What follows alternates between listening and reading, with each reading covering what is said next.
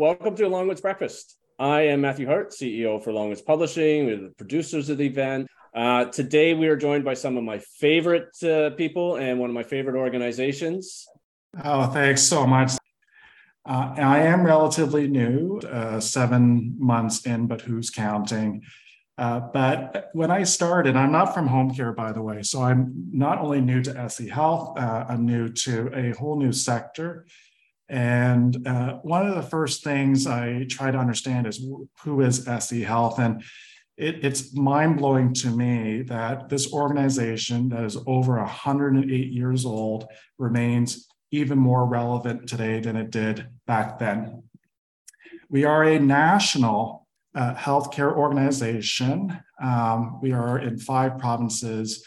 Uh, we provide healthcare mostly in the home, but in multiple care settings. We see twenty-two thousand Canadians every day. But what got me isn't the fact of the scale or what the organization does, but the purpose, which is a big reason why I joined. And the purpose is bringing hope and happiness. It is central to everything we do as an organization, whether it be in the home, uh, in the back office, Uh, in a particular care setting. You can feel it. And as Zana mentioned, even when you leave, you still want to do that. Uh, but what is also interesting is that we are a social enterprise. And part of that is to have a positive impact in the way that Canadians live and age at home in their communities, while taking the mandate of our heritage around uh, from the Sisters of Saint Elizabeth uh, regarding uh, really creating a positive margin in order to fill, fulfill our purpose. And so the investment that S E has made in the Research Center is really about that. And we are living our vision through the work of what Justine, Paul, and their associates are doing at the Research Center. Next slide. So the Research Center, um, it's interesting. I, I'm new. Uh, you can start with the core of an organization, but um, those of you that know me, I like to start at the periphery and see what's going on outside of the main core and in the little nooks and crannies of our massive organization, which has over eight thousand leaders as part of it. And one of the first uh, places I looked in uh, was, what's this research center? Like, what's this all about? And what I learned that it was established by uh, my predecessor, the iconic Shirley Sharkey and others in the organization twenty years ago. Uh, twenty years ago, and uh, it has evolved to include an amazing group of scientists, associates, students, and other staff. And their main purpose is to study the needs of people, uh, their caregivers, healthcare providers, to co-create and act on evidence-based solutions to tough, complex, complicated health and social issues. Uh, with experts uh, that have lived experience in these four domains uh, that I won't repeat here. But this uh, center to me, when I started to dig in, um, and I, I, I ran into one of Justine's YouTube videos uh, and I went, this is interesting. We are talking about modernizing home care. We are, we're talking about the post-pandemic where all many Canadians want to remain in their homes. And when we talk about modernization, there's a certain um, strategic advocacy that's done by our sector, which we support fully, but there's gotta be something different, something stronger that goes beyond our sector. It talks more about a broader set of determinants of health. And that's when I ran into the Research Center and the genesis of this presentation. So what you're going to hear today, uh, actually, you're not going to hear from me because I think I'm the dumbest person on the panel uh, on this issue. So when Matt asked me to present about the future of home care, I was like, you know what, I, I, I got nothing for you, Matt. Um, but I will take advantage of this to showcase the nooks and crannies uh, of S E Health, and I'm going to turn it over to, um, uh, well, actually, sorry, I'm not going to turn it over, but I am going to talk about uh, the genesis of and, and the thesis of our presentation in the next slide, um, which uh, actually the last slide, sorry, yeah, uh, I'm looking at two different things here. But this is about health system transformation, and it uh, typically includes four uh, parts of the equation, and uh, it includes evidence, experience, expertise, and values. But the way that we are starting to look at this is that within older adults is a massive body of research. It's unconsolidated. Um, there's nuggets of uh, insights, but it's not stitched together and it doesn't stick. It's not sustainable and it has not driven larger system change. On the experience front, we tend to be very narrow as providers, as researchers, as policy uh, makers uh, around um, really looking at a very narrow set and not contemplating the experiences of other Uh, communities, like our Indigenous communities, uh, our uh, um, uh, culturally uh, appropriate care, and so on. And so the aperture of our lens is quite narrow. On the expertise front, it is largely clinical, academic, the PhDs of Justine and Paul and others, uh, really sitting and thinking about uh, tough problems. Uh, and we just started recently as a system starting to bring in the lived um, uh, experiences of our patients, clients, caregivers, and their families.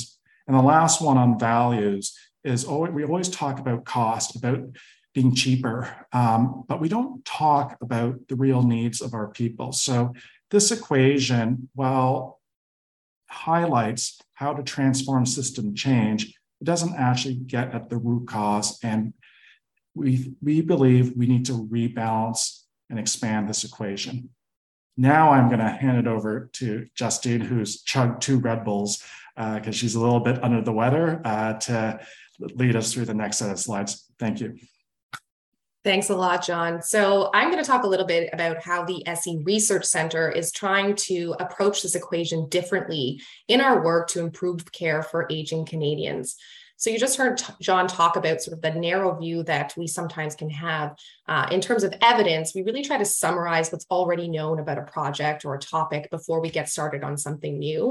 And we try to leverage mixed methods. So really re- relying on routinely collected health information and harnessing big data alongside other methods like co-design with system users to really make sure that context relevant en- uh, evidence is generated and used. And then we try to align our evaluation work with outcomes that are meaningful to health system decision makers, like the quadruple aim, for example. In terms of experience, we go straight to the source. So working with aging Canadians themselves, their health and social care providers, and really considering their experiences alongside the experiences of other leaders and experts across the system. In terms of expertise, you hear, heard John say, we really prioritize expertise by lived experience and look for new ways to harness practice-based clinical and scientific knowledge in new ways. And that means bringing people to the table with diverse skill sets in collaborative leadership and non-hierarchical decision-making, knowledge mobilization, to name a few. And finally, in terms of values, we really try to align our projects with the values of society. So in an aging context, that means living and aging at home in our communities for as long as possible and having choice and autonomy with that care. So today, I'm going to highlight a research study that involves an in-depth exploration of the evidence, experience, expertise, and values to inform transformative health system change in long-term care for aging Canadians. And that's through something we're calling long-term life care at home. I just want to take a moment to acknowledge the investigator team listed here on the slide: Margaret Sari, Paul Holyoke, John Hurdies, and George Heckman, and the associations and the, um, and the organizations they're affiliated with listed here. This study is funded by S E Health. It is active and ongoing. And while the data is collected and analyzed primarily focused on Ontario, we feel the learnings and the findings, along with the model itself, could be applied and applicable to other contexts all across our country. So why do we need transformative change in long-term care anyway? So let's start with the evidence and summarize what's already known. People want to live and age and receive care at home. That's not just a societal value, that's something we have a lot of data about. We also know that short-term task-based home care does not meet holistic needs. And we're learning that we cannot build and staff enough hospital and residential long-term care beds to meet the growing demand. It's becoming pretty apparent that family caregivers are becoming burnt out, less available, and with changing family structures and dynamics, less willing to take on extra care to fill holes in our system. And if we look to international evidence, it's very clear that we need to be thinking about long-term care as an integrated system of services and supports, not an individual sector. And when we look at the COVID nineteen pandemic, it certainly has exacerbated all of these issues across the board. So as researchers, when we were building on this evidence and thinking about what does transformative health system change look like in long-term care for aging Canadians, we imagined a future where long-term care is a continuum, where there's life care to meet holistic needs, where there's equitable funding, availability, and access, and it results in better patient, caregiver, and provider experiences. So we set out to build a feasible alternative model to residential long-term care that would give older adults the option to receive needs-based life care at home long-term. So let's unpack a little bit what we did in the research study. We can summarize this in three overall steps. We first described variation in medical, functional, and psychosocial life care needs of community-dwelling older adults. We then developed packages of long-term life care at home to support this variation in needs. And then we assessed preliminary feasibility of the model using the Ontario healthcare market as a test case. And I'm not going to get into the detailed scientific methods during the talk today. However, if you're interested in those, you can certainly follow up with us after the talk or look at our recently published protocol paper in B M J Open. So what does it look like to integrate evidence, experience, expertise, and values in a way that's going to lead to transformative health system change in long-term care for older adults, the way I was talking about on that previous slide? One word, it's messy. And if you look at this slide, we intentionally developed it to be very busy and almost illegible because it represents the amount of work and the amount of information that's needed to drive this level of change. A few highlights include that we looked at over three hundred thousand Ontario home care assessments. We engaged over forty home care clinicians in a six-week consensus survey. We engaged sixty-seven aging Canadians in co-design focus groups, and we are currently interviewing health system experts across the continuum to inform plans for implementation. So what are we learning from all of this? One of the key findings is that the needs of older adults assessed for home care in Ontario range in complexity and overlap with the needs of existing long-term care residents. So what you see here on this slide represents six groups, six distinct groups of older adults. And these people together represent eighty percent of Ontarians who were assessed for home care in twenty seventeen, twenty eighteen in Ontario.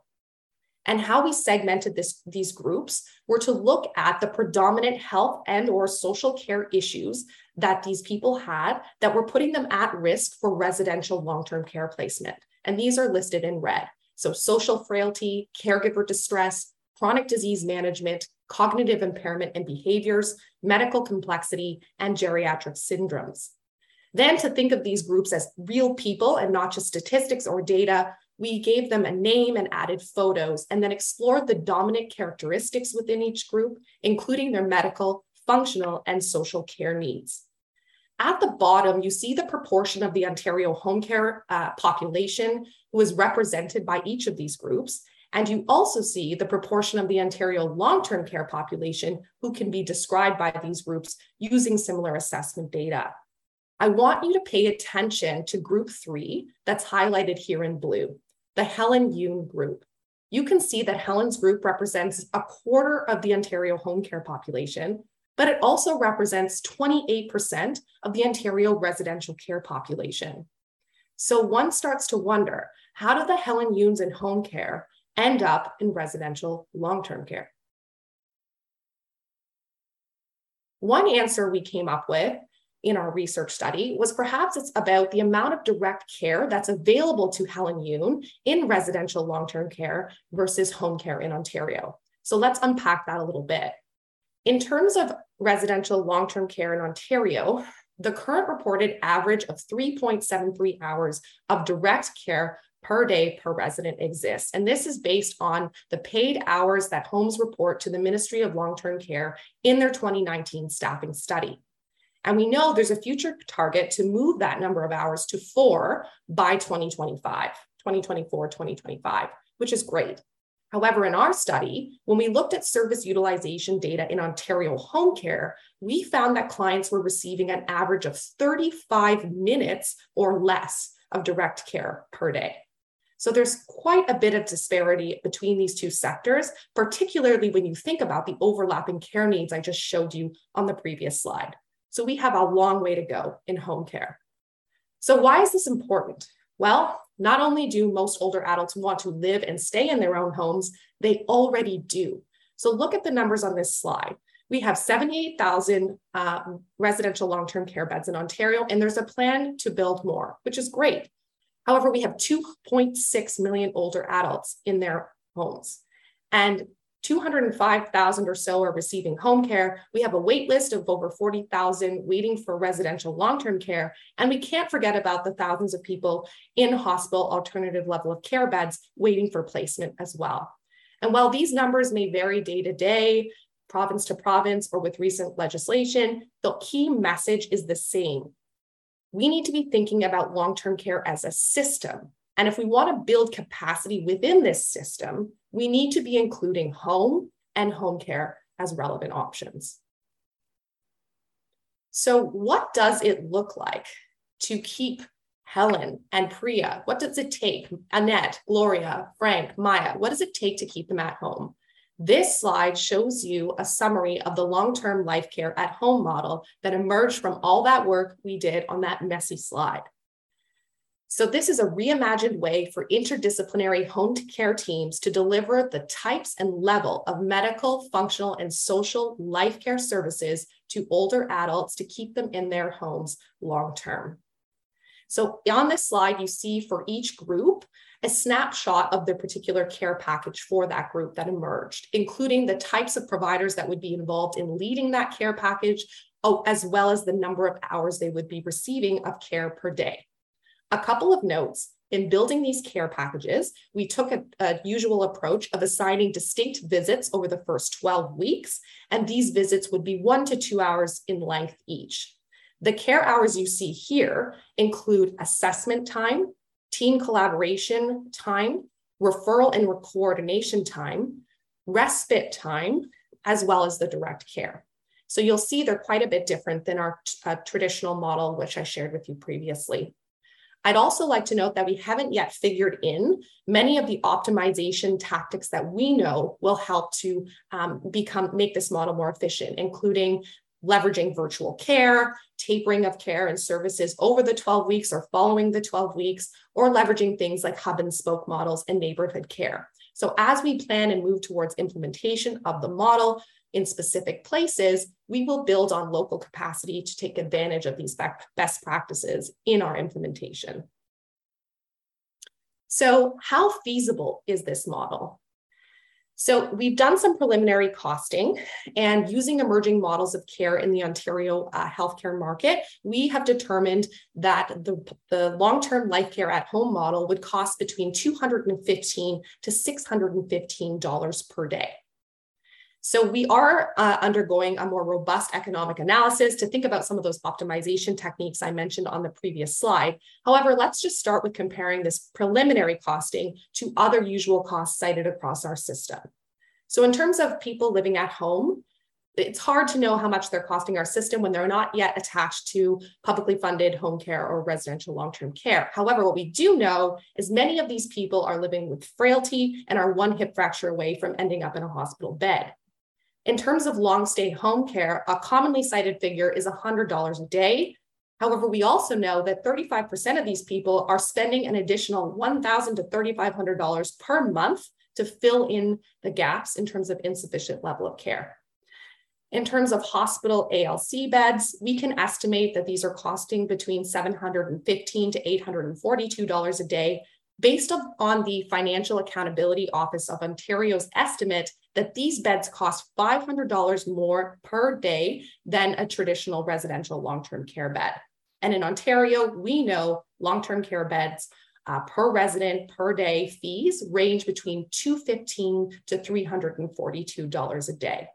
So I know that's a lot of numbers, but if you had sticker shock when I said two hundred fifteen to six hundred fifteen dollars a day for long-term life care at home, perhaps considering this range within the context of these other system costs helps to demonstrate that we need to take a needs-based, not a sector-specific approach to costing care for older adults and stop positioning home care as a cheaper alternative to residential long-term care, particularly if we value meeting people's needs.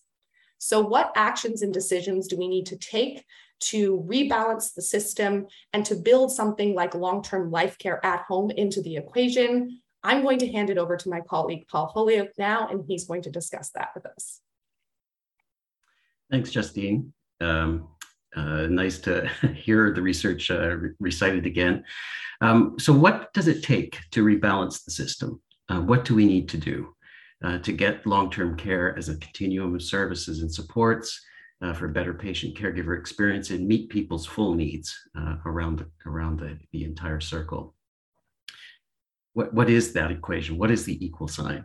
Um, so a couple of things here. So we, what we have, and Justine illustrated this, is that there is public support. People do want to live and age at home, and that's uh, indisputable. But in the course of our study, we actually asked folks uh, of their, their impression of home care, and they said a lot of good things: comfortable, supportive, uh, desired, uh, all, all preferred. But the most common and most frequently cited uh, complaint or comment about home care was that it's complicated. It's complicated. And so one of the things we need to do to, to provide the home care is to, in, in a different way, is to simplify, reduce the number of people involved, allow and encourage the integration of the various uh, uh, community resources, healthcare providers, and so on through the system. And um, allow people to integrate the, the care that they buy on their own into our, into our system. So actually really simplify what's going on. One of the things about citizen engagement and public support is that there is an overwhelming and continuing preoccupation uh, and uh, understanding, uh, misunderstanding that most of us who age end up in long-term care in a, in a residential setting. And the numbers that Justine showed is so show that that's absolutely not the case.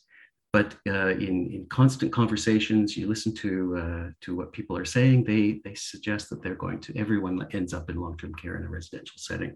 Um, moving past that will be will be a challenge. Um, as for people who will benefit from the model, um, I think Justine has shown in the research that we did that there's a fair overlap with residential long-term care. This is uh, important to, to look at. Um, John and Justine highlights uh, the, the, the Helen Yunes of the world, where there's sort of a, a complete match between uh, residential uh, long-term care and home care. But I um, look at the other, um, other uh, personas as well, uh, the Glorias and the Annettes and the Prias, um, and think about if, if people with their characteristics and their, their needs uh, can be accommodated very well in the community, um, why aren't we uh, sharing uh, Um, uh, experiences and learnings from across the country uh, to, to really uh, expand the number of people who might benefit from this model. With respect to costs and demand, um, one thing that we did, as Justine explained, we looked at sort of a, uh, a, a per day uh, first uh, look at what the costs are. Uh, what we're going to do in the next phase um, is look at the costs across the system and where those costs can shift and where we can get the rebalancing of, of, um, of funding and, uh, and savings and spending across the system. Um, one thing that uh, we already know is that well-integrated home and community care uh, reduces hospital use. Absolutely. There's so much evidence that that's true. Um, it, it's overwhelming. Um, and for those of you who know about the Buurtzorg model and, the, and the, how Buurtzorg has been implemented in the Netherlands, excellent model. Uh, you've probably also seen the economic analysis of uh, the impact of Buurtzorg. And one of the key findings was, in fact, that the integrated care that can be formed in that model, uh, which from which we borrow in some, in some respects here, uh, hospital use goes down.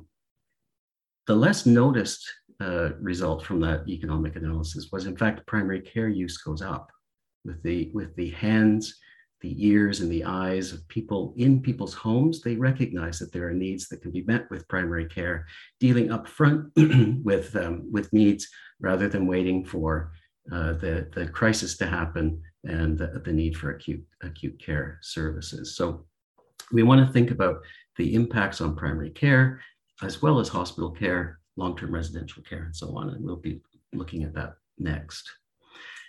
For geographic Uh, specific, specificity.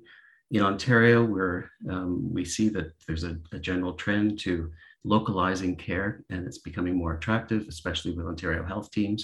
And I, we see that as a real, a real bonus and a, an advantage uh, to moving forward with uh, rebalancing the, the, the equation here. Um, in every community, there are different sorts and uh, conditions of uh, supportive care and health care that's available. Um, and taking advantage of all those local resources and combining them into a total life care is, is a real advantage. Uh, one of the drawbacks, one of the barriers to moving forward is flexible funding uh, and, and funding in the community for home and community care. Um, in Ontario and in other places, there is some movement towards uh, bundling pricing, bundling costing for, for various uh, um, episodes of care. Long been recognized that easy, it's easiest to bundle pricing and care um, post-acute, post-surgical uh, procedures, um, and that's in place in many in, in many jurisdictions. What I think our study shows is that, in fact, it's possible to start to think about more complex needs in various populations into bundles that may be delivered Uh, and to allow the flexible care, flex, flexible funding for uh, the, the range of needs that uh, in, increase and decrease and change over uh, the, the lifetime of, of older adults at home. And finally, the, the worst problem that we have is health human resources. Um, it's a problem, you know, luckily or unluckily, it's a problem across the system um, everywhere. But, um, and so that may be an advantage because we're all working on, on that. Um, what we want to think about here is that um, bundling care and allowing the flexibility may, may alleviate some of this work. What we've seen in transitional hospital to home care programs is that the retention and attraction of working on a holistic basis, working with people over time, is actually quite attractive. Let more attractive than the task-based, individualized, um, industrialized delivery of home care that's uh, that's typ- t- typical. So we have a number of advantages. We have some some barriers to work through, uh, but the evidence that comes out of this study suggests some solutions to these things. And uh, I'd like to leave it there and turn it over back to John to see if we have some questions and some uh, questions that we've uh, we've fussed over among ourselves. Thanks, Paul.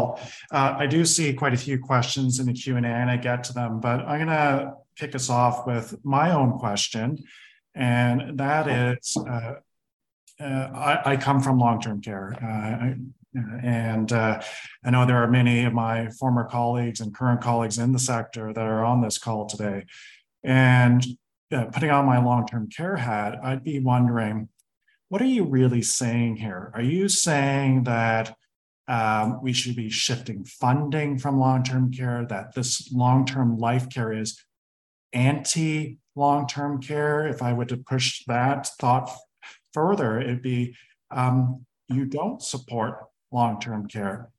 Justine, how do you respond to that uh, to that uh, perception?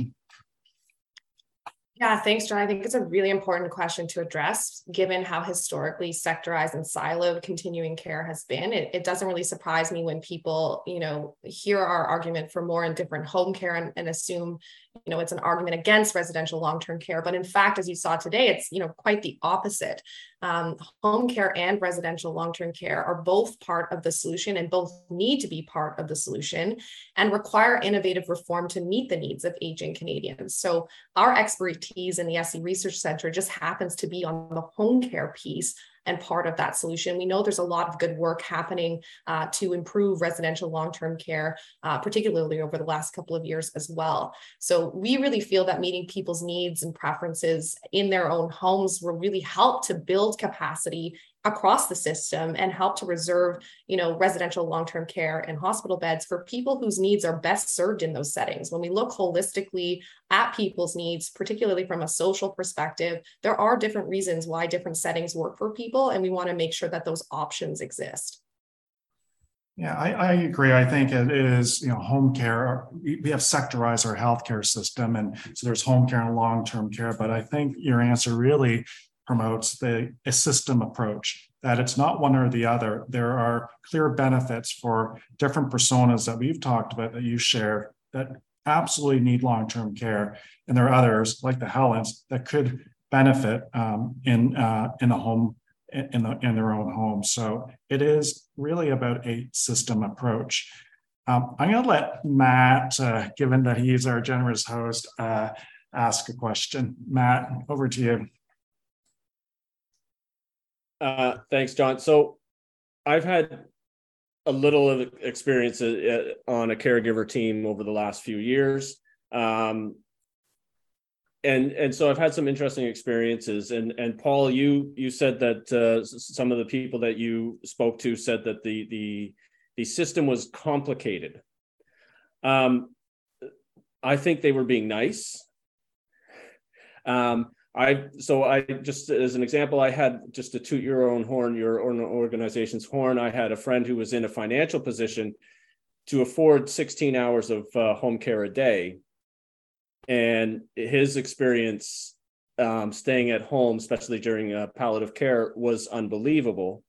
And if we could get to that point for for everybody, it would be fantastic. And I don't think there was a debate or really much of a discussion, and I think you guys kind of addressed this with the uh, finances. Um, I think the financial argument uh, can be made. Um, my question, though, is really the system navigation for the caregiver. Um, how do we address that so that it actually is something that you can address and something that is not, in a sense, going to put the stress so much on the caregiver that it puts them at the point where they say, I can't deal with this anymore. I can't handle this anymore. Whoever I'm caring for is going to have to go into the system.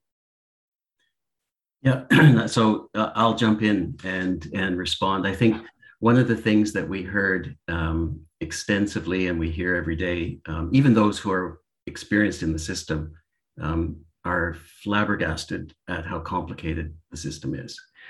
And so in the care packages that have been developed, we have included uh, uh, system navigation at the point of care. So it's not somebody off in an office somewhere who's telling you what to do, but it's the people that you're seeing in your home who are helping you figure out what's next and what should be done and the coordination of uh, all the people in the home. The other part is in the care packages, we also heard about respite, respite for caregivers. And Justine said at the very beginning of her, her comments that um, caregivers are getting burnt out more and more. The packages include respite for caregivers in order that they can carry on and maintain their, their homes uh, with the people who are, are in need of more care. So two aspects. One is the, the, the integration, the guidance, the navigation is in the home. And second, there is distinct support for caregivers. Um, I will take on the next question. I'll look at the Q and A. I think uh, this is an Ontario-specific question regarding Ontario health teams, but I think can be applied broadly across the country around the localization of care. But here in Ontario, there was a recent announcement, uh, an update on O H Ts by our government, uh, and it's a clear move towards um, moving a- into a more localized approach. Um, maybe I'm going to direct us to Paul. You know, how can we leverage the O H Ts uh, to move long-term life care forward? Yeah, so I, it, it's a it's an it's an interesting opportunity that we have in Ontario um, to bring together um, the system to try to sort out long-term uh, care at home and in residential settings and in hospital, everywhere. So we have a real opportunity. And if people are working together as they're instructed to do and invited to do in Ontario Health Teams, I think we can bring these kinds of um, answers together. We have particular um, opportunity in, in Ontario. Uh, Ontario Health Teams are one of the key design features is that they are the, the members of an O H T, the patient members, the citizen members are actually um, uh, designated as attributable to primary care teams. Primary care teams are um, you know, committed to the long-term life care of people, and tying home care and thinking through home care and residential long care, long-term care as extensions of primary care is real is quite a quite a, uh, an interesting idea and challenge uh, to think through. I don't know, John, if that uh, answered your question, but we could do a whole different session on O H Ts in this, uh, but we'll let Matt uh, design that session. Uh, I'm going to go to the next question around um, these funding packages, uh, which are quite clinical and medical in nature. And so, Justine, I'm just uh, I'm going to put this one to you, is around the other uh, support services are uh, from our partners in, in the community regarding companionship, access to food, housekeeping, and so on. Justine?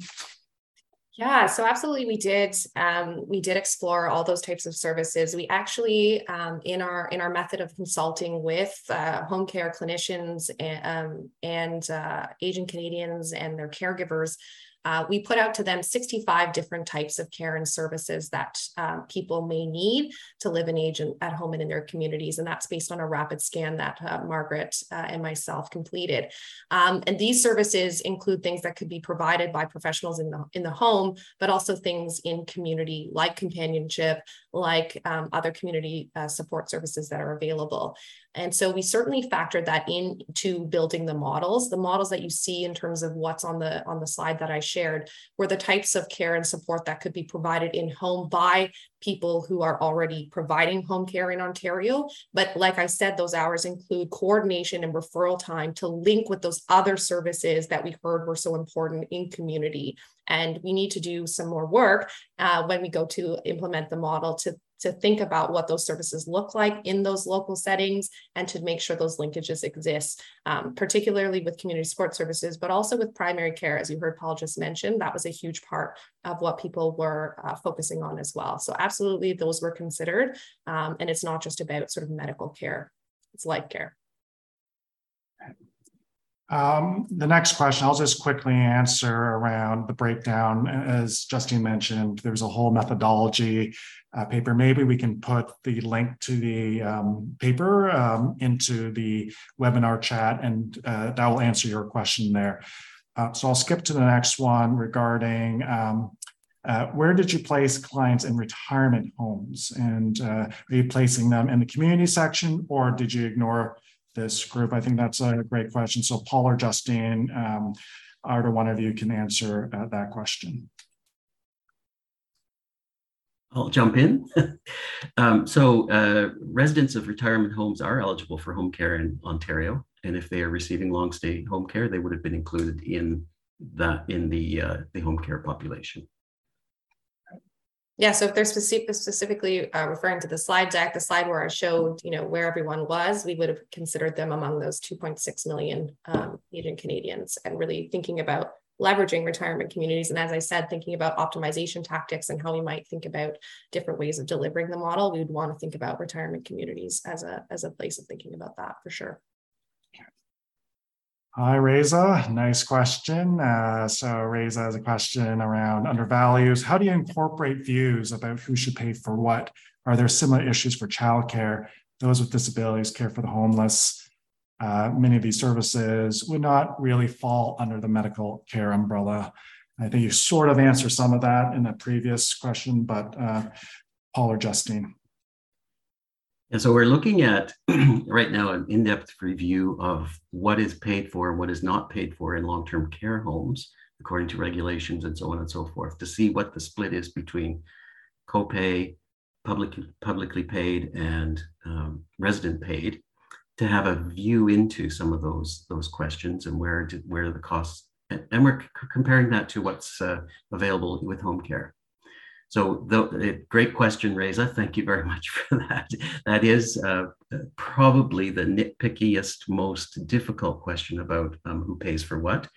Um, but there, it's a surprising uh, crossover in those two sectors about what's paid for, who pays for what, and when, and how much.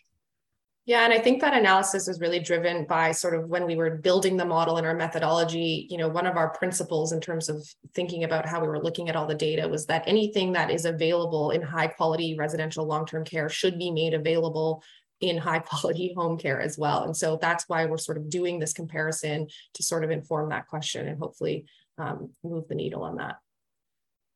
Okay, we've got one minute left, so... Um, I'll paraphrase the next question, but what now? There's some great insights here. We are at an inflection point across the country. What do we do to push long-term life care? Well, we would love to start uh, piloting this, this model uh, to see how it actually fits into communities. We believe it does, and we've we've started talking to partners in the communities about whether they'd be interested in piloting.